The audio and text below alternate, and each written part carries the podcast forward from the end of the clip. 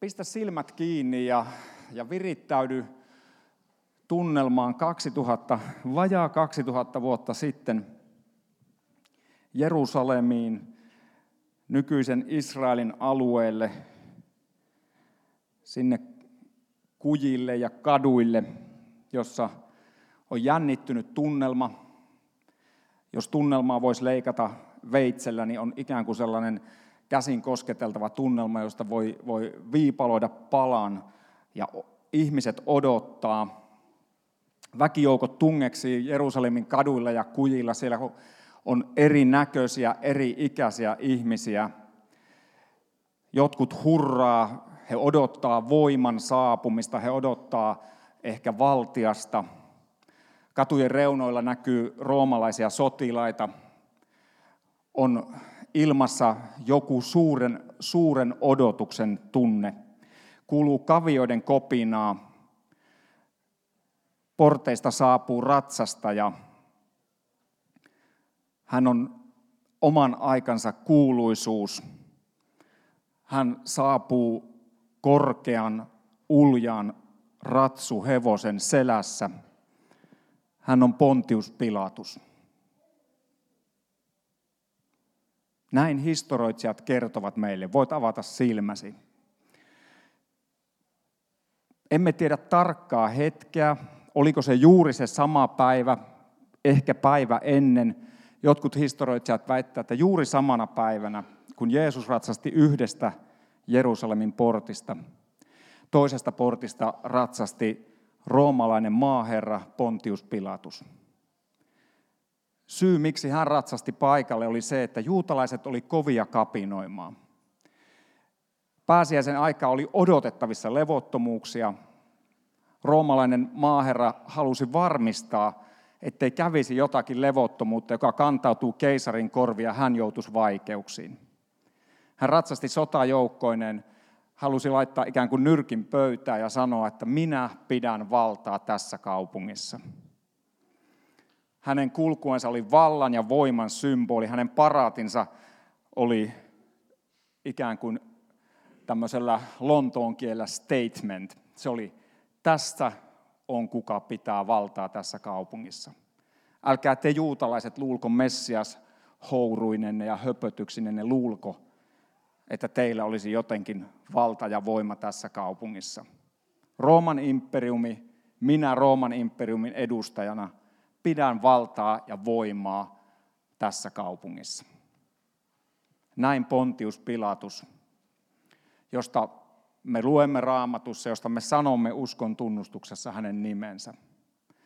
Samaan aikaan, ja sieltä voidaan saada ensimmäinen skriini, ja siellä samaan aikaan toisesta Jerusalemin portista ratsastaa toisen näköinen paraati. Se on jokseenkin koominen paraati. Mehän lauletaan tällaisissa kirkollisissa pyhissä milloin seimen lapsesta ja milloin pääsee, tai palmusunnuntain kulkuesta, mutta me ei tajuta edes niiden tilanteiden monenlaista ironiaa. Kuinka moni on ratsastanut aasilla? Nyt täällä on vajaa kolme neljä meitä. Mäkin olen ratsastanut aasilla. Mä voin, aasilla ratsastaminen on äärettömän helppoa mun pituiselle ihmiselle. Siitä voit kävellä se aasin päälle, ja sä voit poistua se aasin päältä milloin sä haluat, kun sä olet jalkas maahan, niin aasi menee tosta. Me ei tiedetä Jeesuksen pituutta, mutta me tiedetään, että hän ratsasti aasin varsalla. Ei edes siis täysikasvuisella aasilla. Ja se jokseenkin on suunnilleen niin, että että nasaretilaisen puusepän, rabbin, juutalaisen opettajan jalat ovat viiltäneet, sandaalit on viiltäneet maata. Hänen on pitänyt pitää jotenkin jalkojaan näin, että, että täällä nyt on tämmöinen kuva, me ei tiedetä tarkalleen, mutta ikoni kertoo tommoisesta kuvasta, mutta se kulkue on ollut aivan korni. Anteeksi, jos mä loukkaan jonkun pyhiä tunteita, mutta me ei edes tajuta, Jumalan ilosanoman ja evankeliumin niin kuin hulluutta. Tämä maailma odottaa sellaisia pilatuksen kaltaisia sotajoukkoja, valtaa, voimaa, menestystä, joita sieltä saapui yhdestä portista. Kun taas toisesta portista saapuu aivan erilainen paraati. lapsia, naisia, duunareita, rikollisia, jotka on Jeesuksen kavereita. 12 hunsvottia, huonoja naisia, jotka on vähän paremmalla tiellä tänä päivänä, ihmisiä, jotka kieltävät Jeesuksen aikanaan, kaikenlainen sekalainen seurakunta, niin kuin me tänään tässä koolla. Ja he hurraavat, riisuvat vielä vaatteita, heittelee niitä siihen maahan. Käyvät ne, ketkä ei raski vaatteitaan liata tai pelkää, että tulee reikä, niin käy repimässä puuoksia ja huiskuttaa, huiskuttaa palmun oksia. Tämmöinen paraati saapuu Jerusalemiin. Ja kuitenkin näillä kahdella paraatilla yksi ylväs, uljas, maailman tämmöinen juuri mitä me odotetaan. Joku pistää vähän niin kuin jerkkua peliä ja sanoo, että tässä ollaan. Ja sen paraatin tuloksena, Pontius Pilatuksen paraatin tuloksena tai lopputulemana on verenvuodatusta, kärsimystä, tuhoa, valloitusta, kuolemaa. Kun taas Jeesuksen naurun alaisen, kornin, hassun paraatin tuloksena on vapautusta, parantumista, elämää. Juuri ennen tätä evankeliumitekstiä, mikä me tänään nähtiin tuolta screeniltä, juuri sitä ennen Jeesus herätti Lasaruksen kuolleista. Kuollut ihminen siirtyi elämään. Sitä saa aikaan Jeesuksen paraati. Pontius Pilatuksen paraati saa aikaan kuolemaa. Millaisia ovat tämän maailman ajan paraatit? Meillä on kuva yhdestä tämän maailman ajan paraatista ja siinä me pääsemme Pyongyangiin, Pohjois-Koreaan. Siellä marssii yksi tämän ajan paraati. Pohjois-Korean sotilasmahti esittelee aivan kuin Pontius Pilatus aikanaan omaa valtaansa, omaa pönkitystään. He sanovat, että me pidämme valtaa tässä kaupungissa. Me pidämme valtaa jopa vasten, vasten niitä Amerikan paholaisia. Me pidämme valtaa Korean niemimaalla. Ja tuon paraatin lopputuloksena kansa kärsii, ihmiset kuolevat jopa nälkään, koska joku pönkittää omaa valtaansa, omaa asemaansa. Näin Pohjois-Koreassa. Tässä toisenlainen paraati. Tässä toinen valtansa pönkittäjä Yhdysvaltain presidentti Donald Trump virkaan astujaisparaattissaan, jossa eri lähteiden mukaan on hyvin erikokoinen porukka. Hän haluaa pönkittää näillä limusiinikulkuilla. Tässä kulkuessa ei ole aseita, paljon turvamiehiä, joilla kyllä on aseita ja, ja tuota, varmasti siellä Washington DCin taivaalla pörrää niin helikoptereita kuin lentokoneita varmistaakseen sen, että, että presidentti ja hänen valtansa ja kaikki se on turvassa. Monenlaisen oman vallan, oman edun pönkittämistä, sellaisia ovat tämän maailman ajan paraatit. Otetaan vielä yhdenlainen paraati. Tämä on kahden vuoden takaa kairolaisesta kirkosta, jossa kopti kristityt, meidän veljemme ja siskomme olivat viettämässä palmusunnuntain messua niin kuin me tässä tänään. ISIS suoritti oman paraatinsa, teki pommi-iskun tuohon kirkkoon, jossa ainakin 45 ihmistä kuoli ja 126 loukkaantui.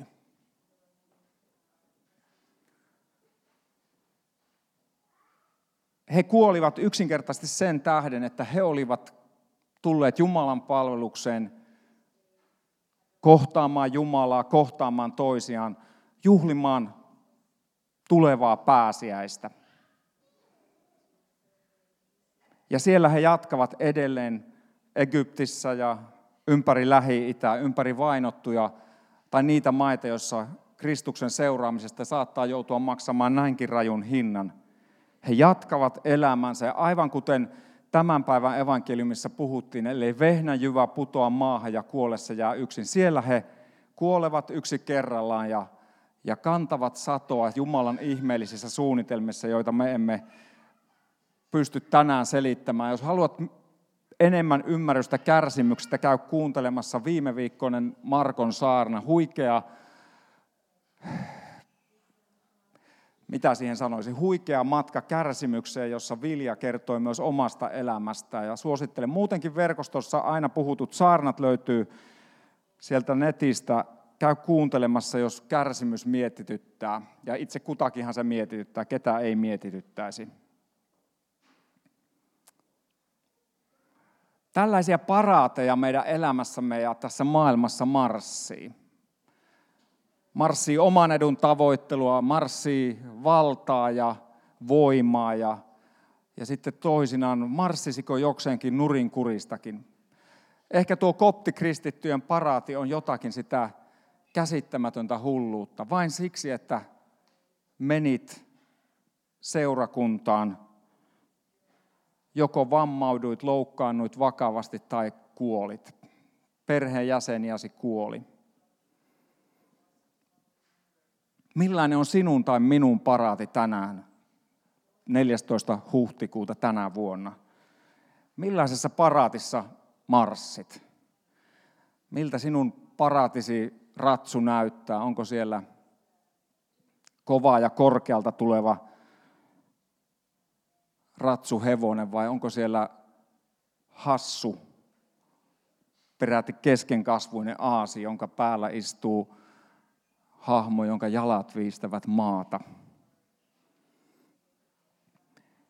Meistä harvat joutuvat, ja Jumala suoko, että me joudu tällaisiin tilanteisiin, kun näemme tuolla, sel- tai tuolla screenillä, jossa pelkästään se, että olemme tunnustaudumme Jeesuksen seuraajiksi, niin, niin voisimme kuolla tai loukkaantua. Mutta me joka tapauksessa jollain tapaahan me joudumme, jos paraatissamme kulkee Jeesus aasillaan ja se jotenkin näkyy meidän elämästämme, niin jonkinlaisia reaktioita se saa aikaan meidän läheisissämme. Me tehtiin puolitoista vuotta sitten työntekijöiden kanssa sellainen päätös, että meillä on aina tämä lappu kaulassa tai pala kurkussa, niin kuin sanotaan, työpäivinä. Ja se on hirveän hyvä, koska sitten kenelläkään ei ole mitään epäselvyyttä, että mikäs nainen toi Riikka tai Marko tai, tai niin kuin siitä, siitä näkee, että tota, no, se on nyt tollanen sitten, että, että se, se heti niin kuin päästää siitä pälkähästä, että ei voikaan ikään kuin olla incognito, ei voi olla näkymättömänä, tuntemattomana.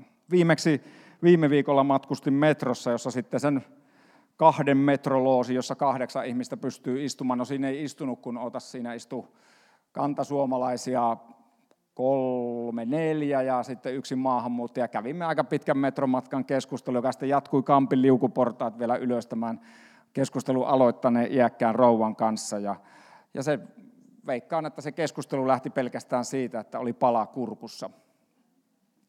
Hän kysyi sitä, että, että, tota, että sitten siinä kun oltiin puhuttu koko matka Matinkylästä Kamppiin, kaikenlaista elämää ja tai kaikesta elämästä ja muusta. Sitten hän kysyi vielä, että onko se niin, että tuo, kun kulkee tunnukset kaulassa, niin että se ihmiset, niin kuin, se on niin kuin luontaan työntävä. Hän oli itse siis lähestynyt mua. Sitten mä sanoin, että ei, ei, päinvastoin, että kun on ihmisenä ihmisellä, niin kyllähän tosi paljon ihmiset tulee juttelemaan näin.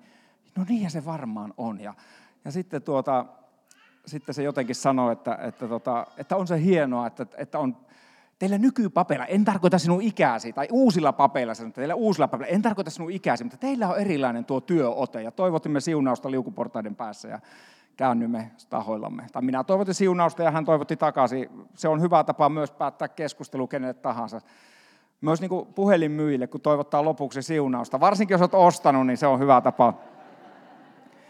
Ja vaikka et olisi ostanutkaan, niin sittenkin voisi toivottaa siunausta. Mutta tota, nykyisin ei ole enää sitä ongelmaa, että miten tunnustautua, kun sitten jo kaikki tietysti naapurustossakin ja kohta kylilläkin jo tietää, että siellä joku, joku tällainen pappishahmo elelee talossa. Ja, mutta mä muistan, reilu 25 vuotta sitten mä menin Intiin ja silloin tietysti tämmöistä, näitä tunnuksia ei voinut kantaa eikä ollut niihin lupaa, niin mä olin kuitenkin ajatellut jotenkin, että mä haluan, mä haluan tehdä selväksi, mikä mun vakaumus on. Ja, ja tota, siihen aikaan Suomen armeijassa, ehkä nykyisinkin tuvassa on 12 sänkyä, siellä on tai 6 sänkyä, 12 makuupaikkaa, kaksi Tai kerro sänkyjä kuusi kappaletta, nyt tämmöinen matemaattinen yhtälö tässä vaiheessa viikonloppu alkaa jo olla vähän. Mä sitten muistan sen eka päivän edelleen tosi selvästi.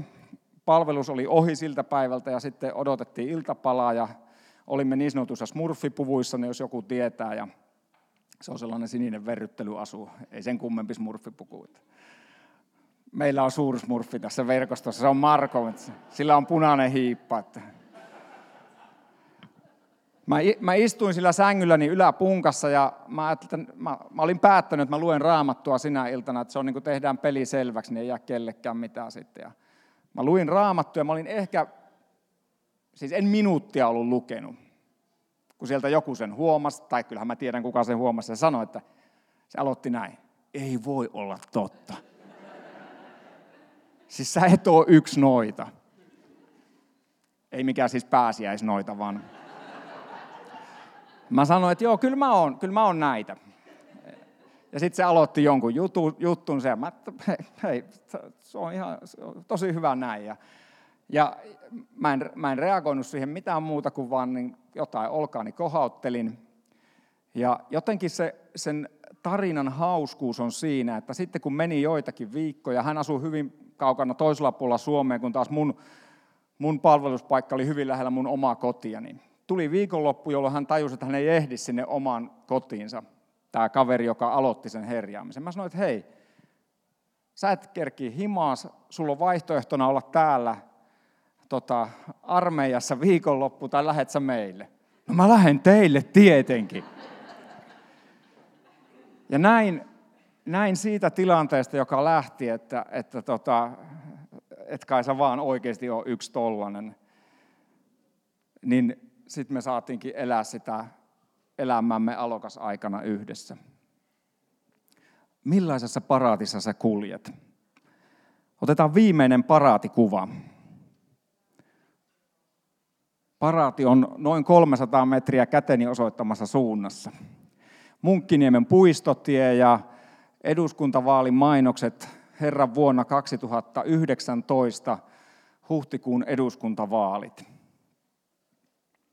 Siinä on yhden sortin paraati.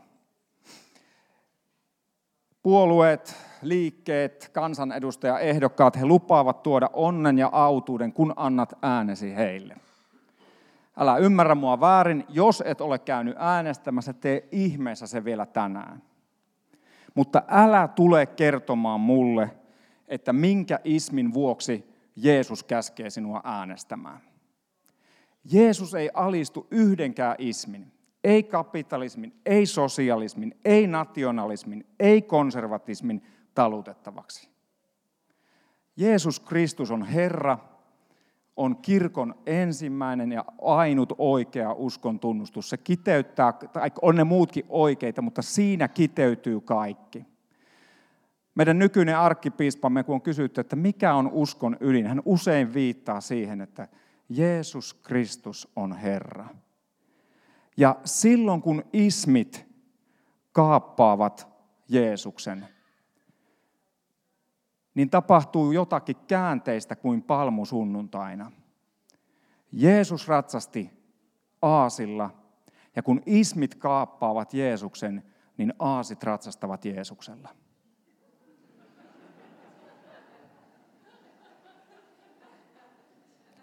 Kaikissa ismeissä sinänsä on jotakin oikeata. Tai näin mä ajattelisin. Konservatismissa on jotakin oikeata, liberalismissa on jotakin oikeata. Kapitalismissa on jotakin motivoivaa, sosialismissa on jotakin siitä lähimmäisen rakkaudesta. Äänestä niin kuin sydämesi sanoo, mutta älä aseta mitään ismiä Jeesuksen yläpuolelle. Älä julista että jos et äänestä näin, niin sinä et ole silloin tosi kristitty. Jos äänestät näin, niin se on aivan kauhistus. Älä aseta mitään ismiä Jumalan yläpuolelle. Se on ensimmäinen käsky kymmenessä käskyssä. Minä olen Herra sinun Jumalasi. Älä pidä muita jumalia. Välillä kauhistuttaa, mitä Jeesuksen nimissä tai nimessä julistetaan.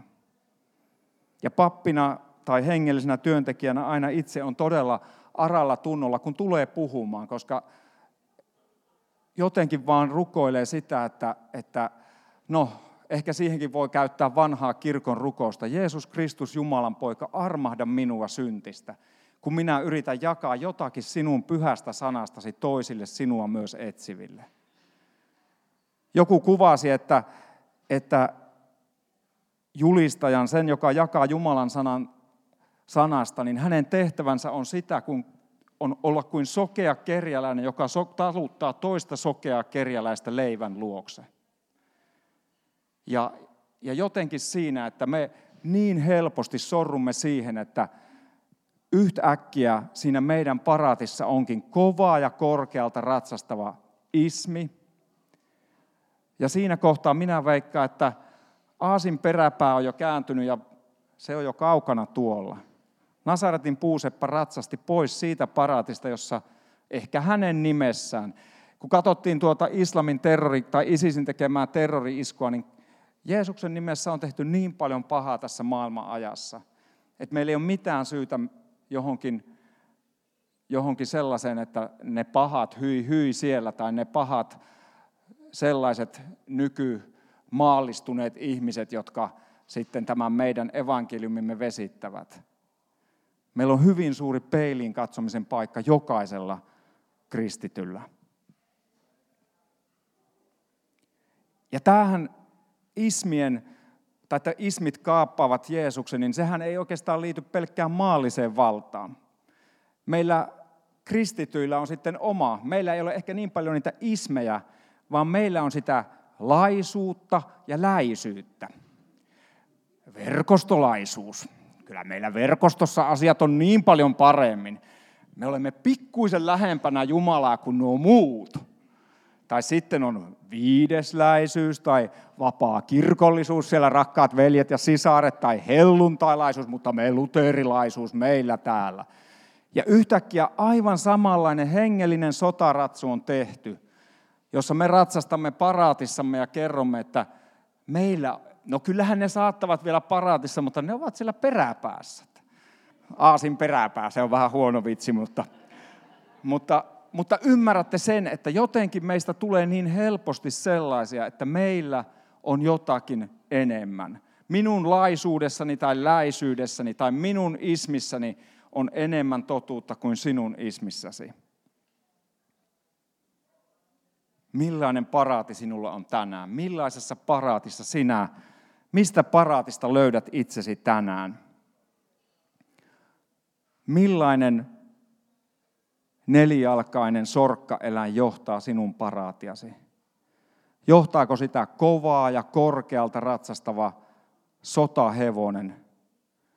Vai johtaako sinun paraatiasi matala, ei edes täysikasvuinen aasi, vähän hullunkurinen, keskenkasvuinen, maailman silmissä hyvin mitätön. Ja kuitenkin paraatin johtaja, joka tuo vapautusta, parantumista, terveyttä ja elämää.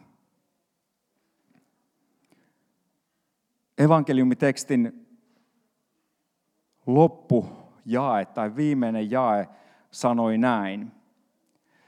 Oikeastaan sanon yhden ajatuksen ennen sitä loppujaetta. Näille ensimmäisille palmusunnuntai juhlille oli tullut kaikenlaisia ihmisiä sinne Jerusalemiin.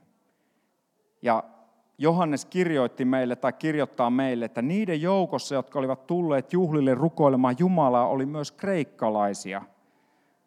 Nämä tulivat Filippuksen luo ja sanoivat, me haluaisimme tavata Jeesuksen. Sitten Filippus menee Jeesuksen luo ja sanoo, että hei Jeesus, Täällä on myös kreikkalaisia, jotka haluaisi tavata sut. Siihen Jeesus sanoo, hetki on tullut, ihmisen poika kirkastetaan. Totisesti, totisesti, jos vehnän jyvä ei putoa maahan ja kuole, se jää vain yhdeksi jyväksi, mutta jos se kuolee, se tuottaa runsaan sadon. Jeesus kertoo, että tämä hänen hullunkurisen paraatinsa – lopputuloksena on se, hän on syntynyt, elänyt vain kuollakseen. ja sitten toki noustakseen kuolleista. Mutta hän haluaa kertoa sille porukalle, että joo, kreikkalaiset siellä, he haluaisivat tavata minut. Ja itse asiassa tuolla ja täällä ja maailman joka äärissä olevat ihmiset haluaisivat ja minun tulisikin tavata heidät. Mutta Jeesus sanoo, ellei minä kuole, minä jään vain yhdeksi. Kun taas minun isäni ajatus on se, että minun tulee olla tavoitettavissa jokaisen seuraajani kautta kaikkialla maailmassa. Ja näin minä moninkertaistan itseni. Hän sanoo, minä tahdon olla sinun ja sinun ja sinun ja sinun. Jokaisen meidän, jos Jeesuksen tänä iltana tunnemme, niin hän haluaa olla jokaisen meidän kautta tavattavissa Helsingissä ja Espoossa ja Lontoossa ja, ja tota Berliinissä ja minne ikinä tie viekään, aina maan ääriin saakka. Ja näin Jeesus sanoo, että siinä on se vehnän jyvän salaisuus. Hän kuolee meidän puolestamme, jokaisen meidän ja itse asiassa koko maailman puolesta. Hän antaa itsensä kuolemaan, että hän voi moninkertaistua sinussa ja minussa ja jälleen meidän elämämme kautta toisten ihmisten elämään. Lutterilta kysyttiin, että missä voimme nähdä Jumalan rakkauden selvimmin. Ja vastaus on tietysti monipolvinen, mutta hän sanoi, että ristillä kuolevassa Jeesuksessa me näemme Jumalan kaikkein selvimmin. Hän on itsensä uhraava, itsensä antava rakkaus, joka ei säästä edes itseään. Jeesus ei pelkästään antaudu vihollistensa surmattavaksi, vaan hän myös rukoilee vihollistensa puolesta. Jos paraatiamme johtaa sotaratsu, vaikkakin Jeesuksen nimessä, niin me harvoin tavoitamme ristillä kuolevan Messiaan, vapahtajamme henkeä, joka antaa itsensä toisten puolesta ja myös rukoilee vihamiestensä puolesta. Rukoillaan yhdessä. Rakas Jeesus, me halutaan tänä palmusunnuntaina tunnustaa se, että me emme rakasta sinua, Jumala, yli kaiken, emmekä lähimmäistämme niin kuin itseämme. Me halutaan tunnustaa, että hyvin usein meidän henkilökohtaisen elämän, meidän ajatusmaailman, meidän arvojen paraatissa ei ratsasta sinun rakkautesi ja anteeksi antava henkesi, vaan meidän oman edun tavoittelu, meidän oma oikeassa olemisemme pakko, meidän omat ismimme ja laisuutemme ja läisyytemme. Isä, anna meille anteeksi. Anna meille anteeksi meidän kova sydämisyytemme ja anna meille anteeksi se kaikki, millä me olemme rikkoneet sinua ja lähimmäisiämme ja itseämme vastaan. Jeesus, kiitos, että ristillä kuolit ja sovitit meidän jokaisen synnin ja kun sanoit, että se on täytetty, niin se oli täytetty myös tämän, tämän päivän palmusunnuntain ja meidän jokaisen tulevankin päivän puolesta. Me rukoillaan sitä, että pyhä henki sinä voisit tulla. Tule pyhä henki. Rukoillaan yhdessä palmusunnuntain sanoin Hoosianna. Herra, auta pelasta. Pelasta, auta meidät ennen kaikkea meiltä itseltämme. Meidän ei tarvitse viljellä uhkakuvia itsemme ulkopuolella, vaan pelasta sinä meidät meidän omalta syntiseltä ja säälimättömältä, rakkaudettomalta itseltämme, että meistä voisi tulla vuorostamme ne vehnän jyvä, joka moninkertaistaa ja tuo sinun valtakuntasi niiden keskelle, jotka eivät sinua vielä tunne. Tule pyhä henki ja täytä meidät uudestaan ja uudestaan tässä ja nyt. Laskeudu sydämiimme ja vakuuta meitä sinun rakkaudesta. Anna meille uusi sydän ja uusi mieli ja kun kohta käymme ehtoolliselle, niin anna meidän tietää, että tänäänkin sinä ratsastat sydämiimme niin kuin ratsastit silloin ensimmäisenä palmusunnuntaina ja tuot sinne uuden elämän ja toivon. Annamme sinulle ylistyksen kaikkivaltias, hyvä ja meitä rakastava Jumala, Isä ja Poika ja Pyhä Henki. Aamen.